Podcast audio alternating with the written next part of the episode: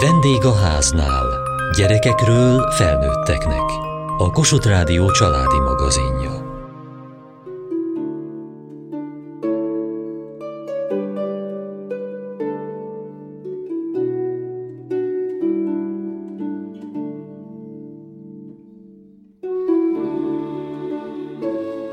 Szeretet és biztonság, amit leginkább nyújtani kell azoknak a diákoknak, akik különböző szempontból nehéz körülmények közül érkeznek a Pentelei Mentálhigiénés iskolába. A civil díjjal kitüntetett egyedi programjuk, melyel kísérik, nevelik, hogy oktathassák is tanulóikat, évek óta igazolja ezt. Az igazgató könyves Ágnes személye meghatározó, az elfogadó légkör, a tiszteletteljes együttműködés mindennapi létrejöttében.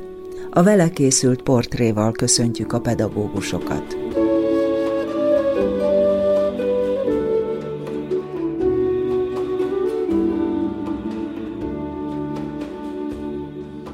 Hogyan került ebbe az iskolába annak idején? Igazából nem terveztem, hogy bármikor is én iskolát fogok vezetni. Az iskola alapítóját Sifágnesnek hívják, és ő vele már régóta baráti kapcsolatban voltunk és vagyunk, és az ő kérésére jöttem ide dolgozni, úgyhogy közben éppen a negyedik gyermekemet szültem, tehát hogy ilyen nagyon picik voltak a gyerekek, öt év alatt szültem a négy gyermeket, és egyik kicsi, másik pici, és emellé besegítettem itt az iskola életébe, inkább az adminisztrációba irattárat rendezni, segíteni a, eligazodni az akkori oktatáspolitikai rendszerben, és aztán egyszer jött egy telefon, hogy Ágikám az Istenért segíts, itt hagyott az igazgatóm, mert külföldre ment a családjával, és akkor gyorsan beugrottam, hogy tudjon tovább működni az iskola. Ez volt az első köre annak, hogy én ide kerültem, és akkor két évig menedzseltem az iskolát, hogy tudjon tovább működni. Akkor volt az, hogy egy hőközpontban volt az intézmény helyszíne, tulajdonképpen méltatlan körülmények között, de mégis működött, mert a lélek benne volt, és akkor gondoltam egy merészet, hogy jó lenne egy olyan iskolaépület, ami tényleg iskolaépület, és megkerestem az akkori polgármestert, és teret kaptunk annak, hogy egy új helyre költözzünk, és amikor már így biztonságba tudtam az intézményt, akkor mondtam Áginak, hogy, hogy jó, nekem még ott vannak a gyerekek, velük kell többet törődnöm, többet lenni, anya szeretnék lenni, és hogy mi lenne, hogyha keresnénk egy igazgatót az iskola élére. És akkor eltelt újabb négy év, akkor már egy picit úgy megerősödtem a, az anyaszerepben, a társadalmi szerepvállalásaim is szépen beálltak, akkor még karnagyként is dolgoztam.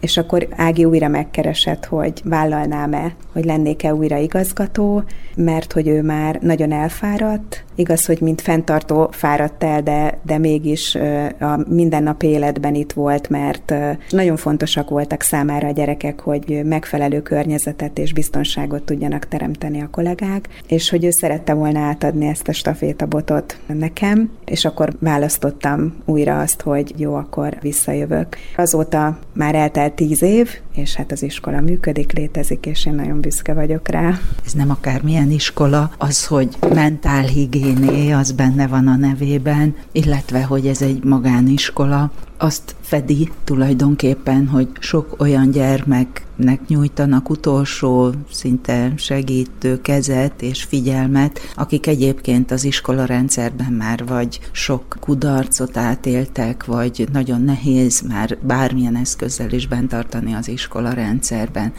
Mi volt az a lelkület vagy szemlélet, amivel valószínű nagyon hasonlóan Sifágneshez ön is úgy érezte, hogy ezeknek a gyerekeknek ki lehet találni valami olyat, amiben fognak tudni működni, ami be szeretnek majd járni? Ez megint egy nagyon érdekes kérdés, mert amikor, amikor ide kerültem az iskolába, láttam én ezeket a gyerekeket, meg közelükbe is kerültem, főleg még ugye az első alkalommal, akkor mint, mint tanár, de mint felelős vezető úgy éreztem, hogy jobban meg kell ismernem őket és a körülményeiket, úgyhogy a párommal beültünk az autóba, és végigjártuk az akkori 70 valahány családot, és egyszerűen csak beszélgettünk a, a családokkal, hogy megismerjem az ő problémáikat, a nehézségeiket, hogy milyen körülmények között élnek, és igazából arra voltam kíváncsi, hogy, hogy milyen iskola kell nekik. Mert hogy én előtte egy olyan intézményben tanítottam, Székesfehérvári Kodáiskolában, ahol azért válogatott gyerekeket taníthattam énekre, teljesen más világ volt és óriási tapasztalatokat szereztem ezekkel a családlátogatásokkal. Az első és legmegdöbbentőbb az volt, hogy, hogy mennyire szívesen fogadnak. Féltem, hogy majd bezárkóznak, és nem szívesen mutatják meg azt, amiben vannak, de nagyon nagy szeretettel és kedvességgel fogadtak, és nagyon jókat beszélgettünk.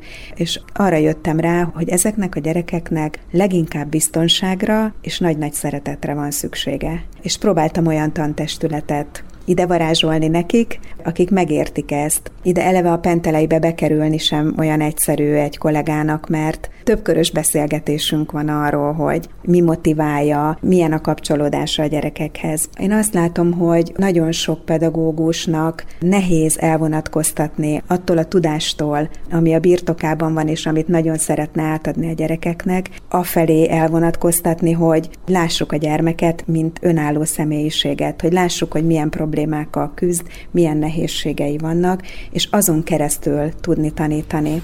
Nagyon sokszor van az, hogy egy kollega azt mondja, hogy hú, én nagyon szeretem a gyerekeket, és minden vágyam, hogy ezekkel a gyerekekkel dolgozzak és tanuljak, és aztán belecsöppen a hétköznapi életbe, és egymás után jönnek a nehézségek, mert a gyereknek nincs kedve iskolába jönni, ha itt van, nincs kedve tanulni, és ez nem igazán a kedvről szól, hanem hordoz olyan súlyokat a vállán, annyi minden cipel, hogy az, hogy neki tanulni kell, az egy borsószemnyi dolog az ő egész és hogy megtalálni azokat a kis pillanatokat, amikor bevonható, amikor motiválható, amikor tudunk velük valamit dolgozni, és akkor van egy picike kis sikerélmény. És ez a nehéz szerintem ebben a munkában, amit mi itt csinálunk, hogy a sikerélményt megkaphassuk, vagy átélhessük, és hogy ebből minél több legyen. Ehhez viszont egyértelműen az kell, hogy a lehető legjobban megismerni a gyerekeket, és azt, hogy mi van velük, és mi van bennük. Nyilván ehhez kell valami egészen más hozzáállás.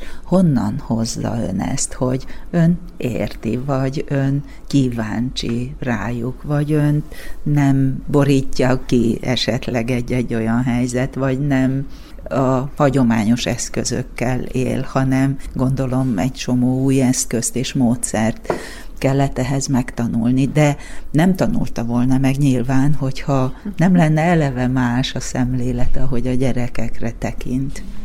Nem is tudom igazából, hogy, hogy honnan jön, de az biztos, hogy nagyon-nagyon erős segítő szándék van bennem. Nem csak a gyerekek iránt, egyáltalán az emberek iránt. Ezt már egész kicsi koromban felfedeztem magamban. Talán a nagyszüleim, főleg a nagymamám volt az, aki nagyon erős példa volt számomra. Őre mindig úgy emlékszem vissza, hogy bármilyen szomorúságért, akkor ő hozzá oda lehetett menni, oda lehetett bújni, elkészítette a kedvenc krumplifőzelékemet, és akkor ez már gyógyír volt a lelkemnek. Amikor párkapcsolati nehézségeim voltak, akkor mindig mellém állt, és mindig jó tanácssal szolgált, és az az érdekes, hogy nem is annyira tanácsokat adott, hanem mindig nagyon jókat kérdezett. És szerintem ez sokkal fontosabb, és ezt tanultam meg tőle, és én is ezt csinálom valójában, hogy nem osztom az észt, hanem mindig megkérdezem. Mert az a fontos, hogy az ember saját maga jöjjön rá a nehézségeinek a megoldására. És néhány jó kérdés, azt gondolom, hogy, hogy többet ér, mint bármilyen jó tanács, mert az, hogyha én tanácsot adok, az az én véleményem. És a nagymamám ebbe volt zseniális, hogy sohasem mondta meg, hogy ezt csináld, vagy azt csináld, hanem mindig feltette a megfelelő kérdést, és akkor nekem azon el kellett gondolkodnom. És sokszor a saját válaszomra nem akartam ránézni, mert hogy az mennyire nehéz. De aztán csak addig kérdezgetett, hogy, hogy végül mindig megszülettek a, a megoldásaim az életre, és ezt viszem tovább a tanításban is. A másik édesanyám szintén olyan szempontból példaképen volt, hogy hozzá bárki bármivel fordult, ő egészségügyben dolgozott, nem volt olyan beteg, aki a következő alkalommal, amikor ment, akkor ne vitt volna neki valami ajándékot. Annyira ott volt benne a segítőkészség, és minden problémára talált megoldást, hogy ő volt így a másik minta, tehát így az anyai ágon jött a családból ez. És én azt gondolom, hogy ezt is adtam tovább a gyerekeimnek, és ezt próbálom mutatni mutatni a kollégáimnak is. Fontosnak érzem, hogy ezt a szellemiséget itt az iskolában a, a kollégák magukévá tegyék, és ez mind, mind a gyerekek érdekében. És nagyon érdekes az is, hogy olyan kollégák érkeznek, akiknek szintén vannak hát nem kicsi problémái. És míg ők dolgoznak a gyerekekkel az ő problémájukkal, engem megtalálnak a sajátjukkal, és egy kicsit olyan, mintha én őket mentorálnám. Ők mentorálják a gyerekeket, én mentorálom őket, és akkor ez így valahogy szépen kisimul és egyensúlyba tud kerülni. És önt ki mentorálja? Hát például a Séfági, és uh, én nagyon szeretek tanulni, főleg szeretek önmagamról tanulni, úgyhogy uh, jó 30 éve keresem azokat a lehetőségeket, ahol önmegismerő folyamatokba tudok belemenni. Most úgy érzem, hogy itt érettebb fejjel meg is találtam azokat az eszközöket, amikkel tudok élni. Ebből talán a kiemelkedő és talán a legfontosabb a lemangúria élettánc, amivel dolgozom, és tanulom, és gyűjtöm a bátorságot, hogy, hogy az iskolába behozzam a gyerekeknek ezt, mert azt gondolom, hogy a testünk nagyon szépen megmutatja azokat a folyamatokat, amikben éppen vagyunk, és segíti a mozgás azt, hogy, hogy feldolgozzuk azokat, ami bennünk van. Minek eredt nyomába annak idején? Mire volt kíváncsi? Annak indultam nyomába, hogy felfedezzem, hogy ki vagyok én. És erre pont azért volt szükség, hogy olyan szerepvállalásaim vannak, voltak az életben, amihez szükséges a stabilitás. És ezt szerettem volna igazából megtalálni, hogy, hogy hogy tudok stabil lenni az életbe, mert a, a segítő embernek szüksége van arra a stabilitásra, hogy tudjon másoknak segíteni, másoknak erőt adni, vigaszt nyújtani, támogatni bármilyen módon. Mit tud ez a tánc, ami ilyen kedves lett önnek? Azt mutatta meg, hogy, hogy úgy tudok magamról tanulni, hogy nem mások mondják meg, hogy ilyennek kell lenned, vagy olyannak kell lenned, hanem hagyatkozhatom arra a testre, ami az enyém, és azokra a gondolatokra, amik az enyémek, és azokra az érzésekre, amik az enyémek. És amikor megtáncolom a saját érzéseimet, a saját gondolataimat, utána pedig erről tudunk beszélgetni, akkor nem megmondják nekem, hogy ez azért van, mert ez a múltad, meg azt csináltad, meg azt csináltad, hanem szintén nagyon jó kérdésekkel én tudom megválaszolni a saját helyzetemre a saját válaszaimat. És hát a zene, hiszen eredetileg Igen. ugye énektanár, előbb volt kapcsolata a zenével, Igen. és később választotta a pedagógus pályát. Igen. Hogyan alakult ez? Hát a zene az a nagy szerelem az életembe. Már óvodás korom óta. Kisgyermekként azt gondolom, hogy minden gyermeknek fontos, hogy értékesnek érezze magát, és az egy nagyon meghatározó pillanat volt az életemben, amikor az óvónénim azt mondta az anyukámnak, hogy ennek a kislánynak gyönyörű hangja van, őt énekzenei iskolába kell vinni. És hát ez meghatározta a pályámat, mert a Kecskeméti Kodály iskolába nőttem föl, és ott tanultam meg a zenét, a zene nyelvét, és körülbelül középiskolás koromra derült ki, hogy én nagyon szeretem a karvezetést és a kóruséneklést, és aztán így indultam el a tanárképzőn, ahol magyar énekszakon végeztem, és aztán Párkai István Lizdíjas karnagynál tanulhattam karvezetőként, és először a Székesfehérvári Kodályiskolában a Bárdos Lajos gyermekkart vezettem, az egy százfős gyermekkórus volt akkoriban, és ott nagyon-nagyon szerettem ezt a munkát, aztán mikor ide költöztem Dunaújvárosba, akkor két gyermekszülés között gyorsan létrehoztam egy női kart. Olyan hölgyekből állt ez a kórus, akiknek a, a zene szintén nagyon fontos, és az volt a célunk, hogy eljussunk nemzetközi versenyekre, és ott tudjuk megmutatni azt, ami bennünk van, és ez több mint 15 évig működött, aztán elbúcsúztunk egymástól, mert a hölgyek gyermekeket vállaltak, férhez mentek, elköltöztek a városból, tehát már nem tudtuk ezt csinálni, és akkor jött a lehetőség, hogy a Dunai Városi Vegyes Karnak lehetek a mai napig a társkarnagya. Ez a kórus éppen most ünnepli a 70. születésnapját, lesz egy csodálatos koncertünk a Városházán, és hát a, a zene, az éneklés, az énektanítás az a mai napig is szívügyem. Itt az iskolában az ének az egy olyan ezredrangú tantárgy, a gyerekek nem szeretnek énekelni, nem akarnak énekelni, de a zenéhez való kötődésüket azért fel lehet piszkálni, és az énekórákon nagyon sokat beszélgetünk a zenéről, és hallgatunk zenét, és hát nagyon szeretném őket rávenni arra, hogy szólaljon meg az ének az ajkukon, mert az a lélek hangja.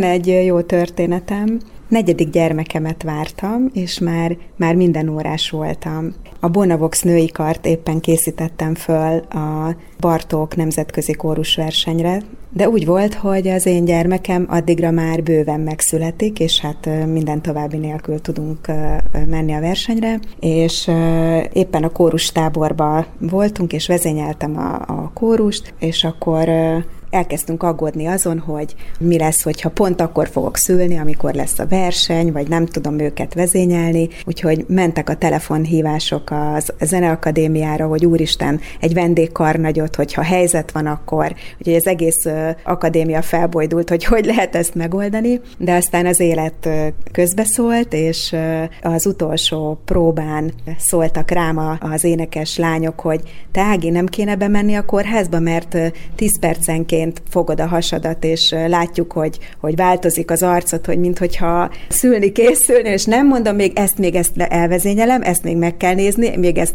még akkor leszek nyugodt, ha. És akkor végigcsináltuk a próbát, beültem az autóba, felmentünk Pestre a kórházba, és megszületett Zsombor és aztán tíz nap múlva volt a verseny, és mivel komplikációmentes szülés volt, és minden rendben volt, a versenyre én vittem el a kórust, úgyhogy hogy még akkor az Anna lányom is nagyon picike volt, még csak másfél éves, úgyhogy két babysitter, a két gyerek, kicsit ugye három óránként szoktatva, a kórus, és megcsináltuk, és második díjat hozott el éppen akkor az együttes, és én kaptam egy karnagyi külön díjat, úgyhogy nagyon büszke vagyok magamra is, meg a kórusra is. Hát ez egy, ez egy nagy kaland volt, és nagyon jól viselték a gyerekeim is, és, és ez nekem egy nagyon meghatározó élmény arra, hogy mindent meg lehet csinálni, csak akarni kell mindig nagy családot tervezett, vagy hogyan lett nagy család? Őszintén sosem terveztem, sosem gondolkoztam azon, hogy én hány gyereket akarok, milyen férjet. Ez gyerekkoromban még izgalmas volt, amikor a nagyapám odaállított maga elé, és akkor kérdezte, hogy és ki lesz a férjed, és milyen autóval fogsz járni, tehát hogy így azért így a gyerekfejjel úgy készítgetett rá, de aztán ez, ahogy nőttem, ez nem volt fontos. Az emberi kapcsolatok nagyon fontosak, és a gyerekek azért érkeztek, mert én hiszek abba, hogy ő nekik én vagyok a legjobb anyuka, és az apukájuk a legjobb apuka, és hogy azért születtek hozzánk, mert itt tudják megtanulni mindazt, ami az ő feladatuk, vagy amivel el tudnak indulni az életbe. És igazság szerint én tíz éves koromig egyedüli gyerek voltam. Aztán az édesanyám másodszor is férhez ment, mert az édesapám diszidált. Akkor ott született egy hugom, és aztán az a kapcsolat sem maradt tartós, és aztán harmadszor is férhez ment. És ott a harmadik házasságával érkezett három lány, és így lettünk öten lányok és olyan durván 12 éves koromtól felnőtt koromig mi így nagyon összenőttünk. Tehát öt lány, öt testvér, bár nem édes testvérek, de mégis nagyon fontosak vagyunk egymásnak mind a mai napig. Tehát van minta, van minta az egyedüliségre is, és van minta a, a nagy családra is. Az én nagy családom nem volt tervezett, viszont nagyon hálás vagyok azért, hogy őket megszülhettem, és hogy felnevelhettem őket, mert én nagyon-nagyon büszke vagyok mindegyikükre. Követik a pályán?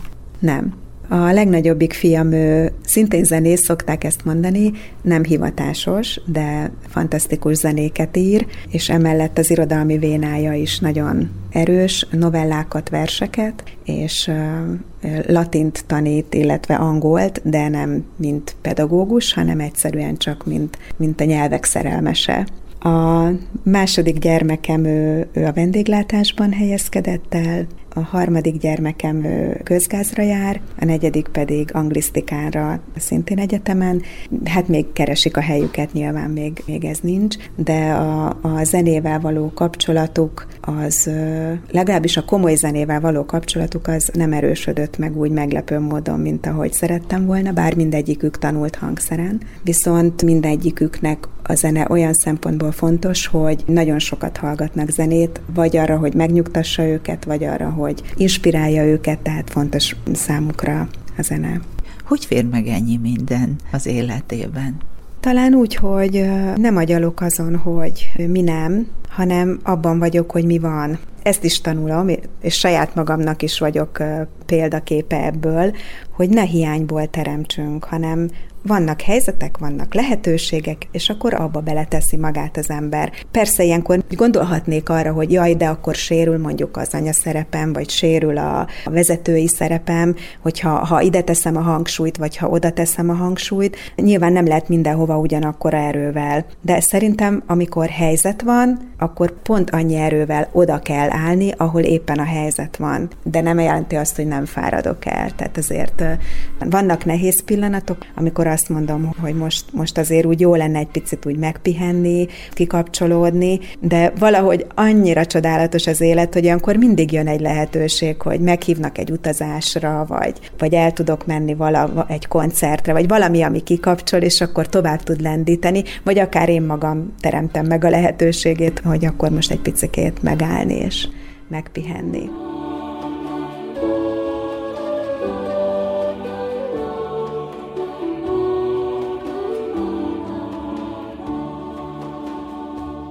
Mai adásunkban Könyves Ágnes pedagógust, a Pentelei Mentálhigiénés Általános Iskola, Szakképzőiskola és Gimnázium igazgatóját ismerhették meg.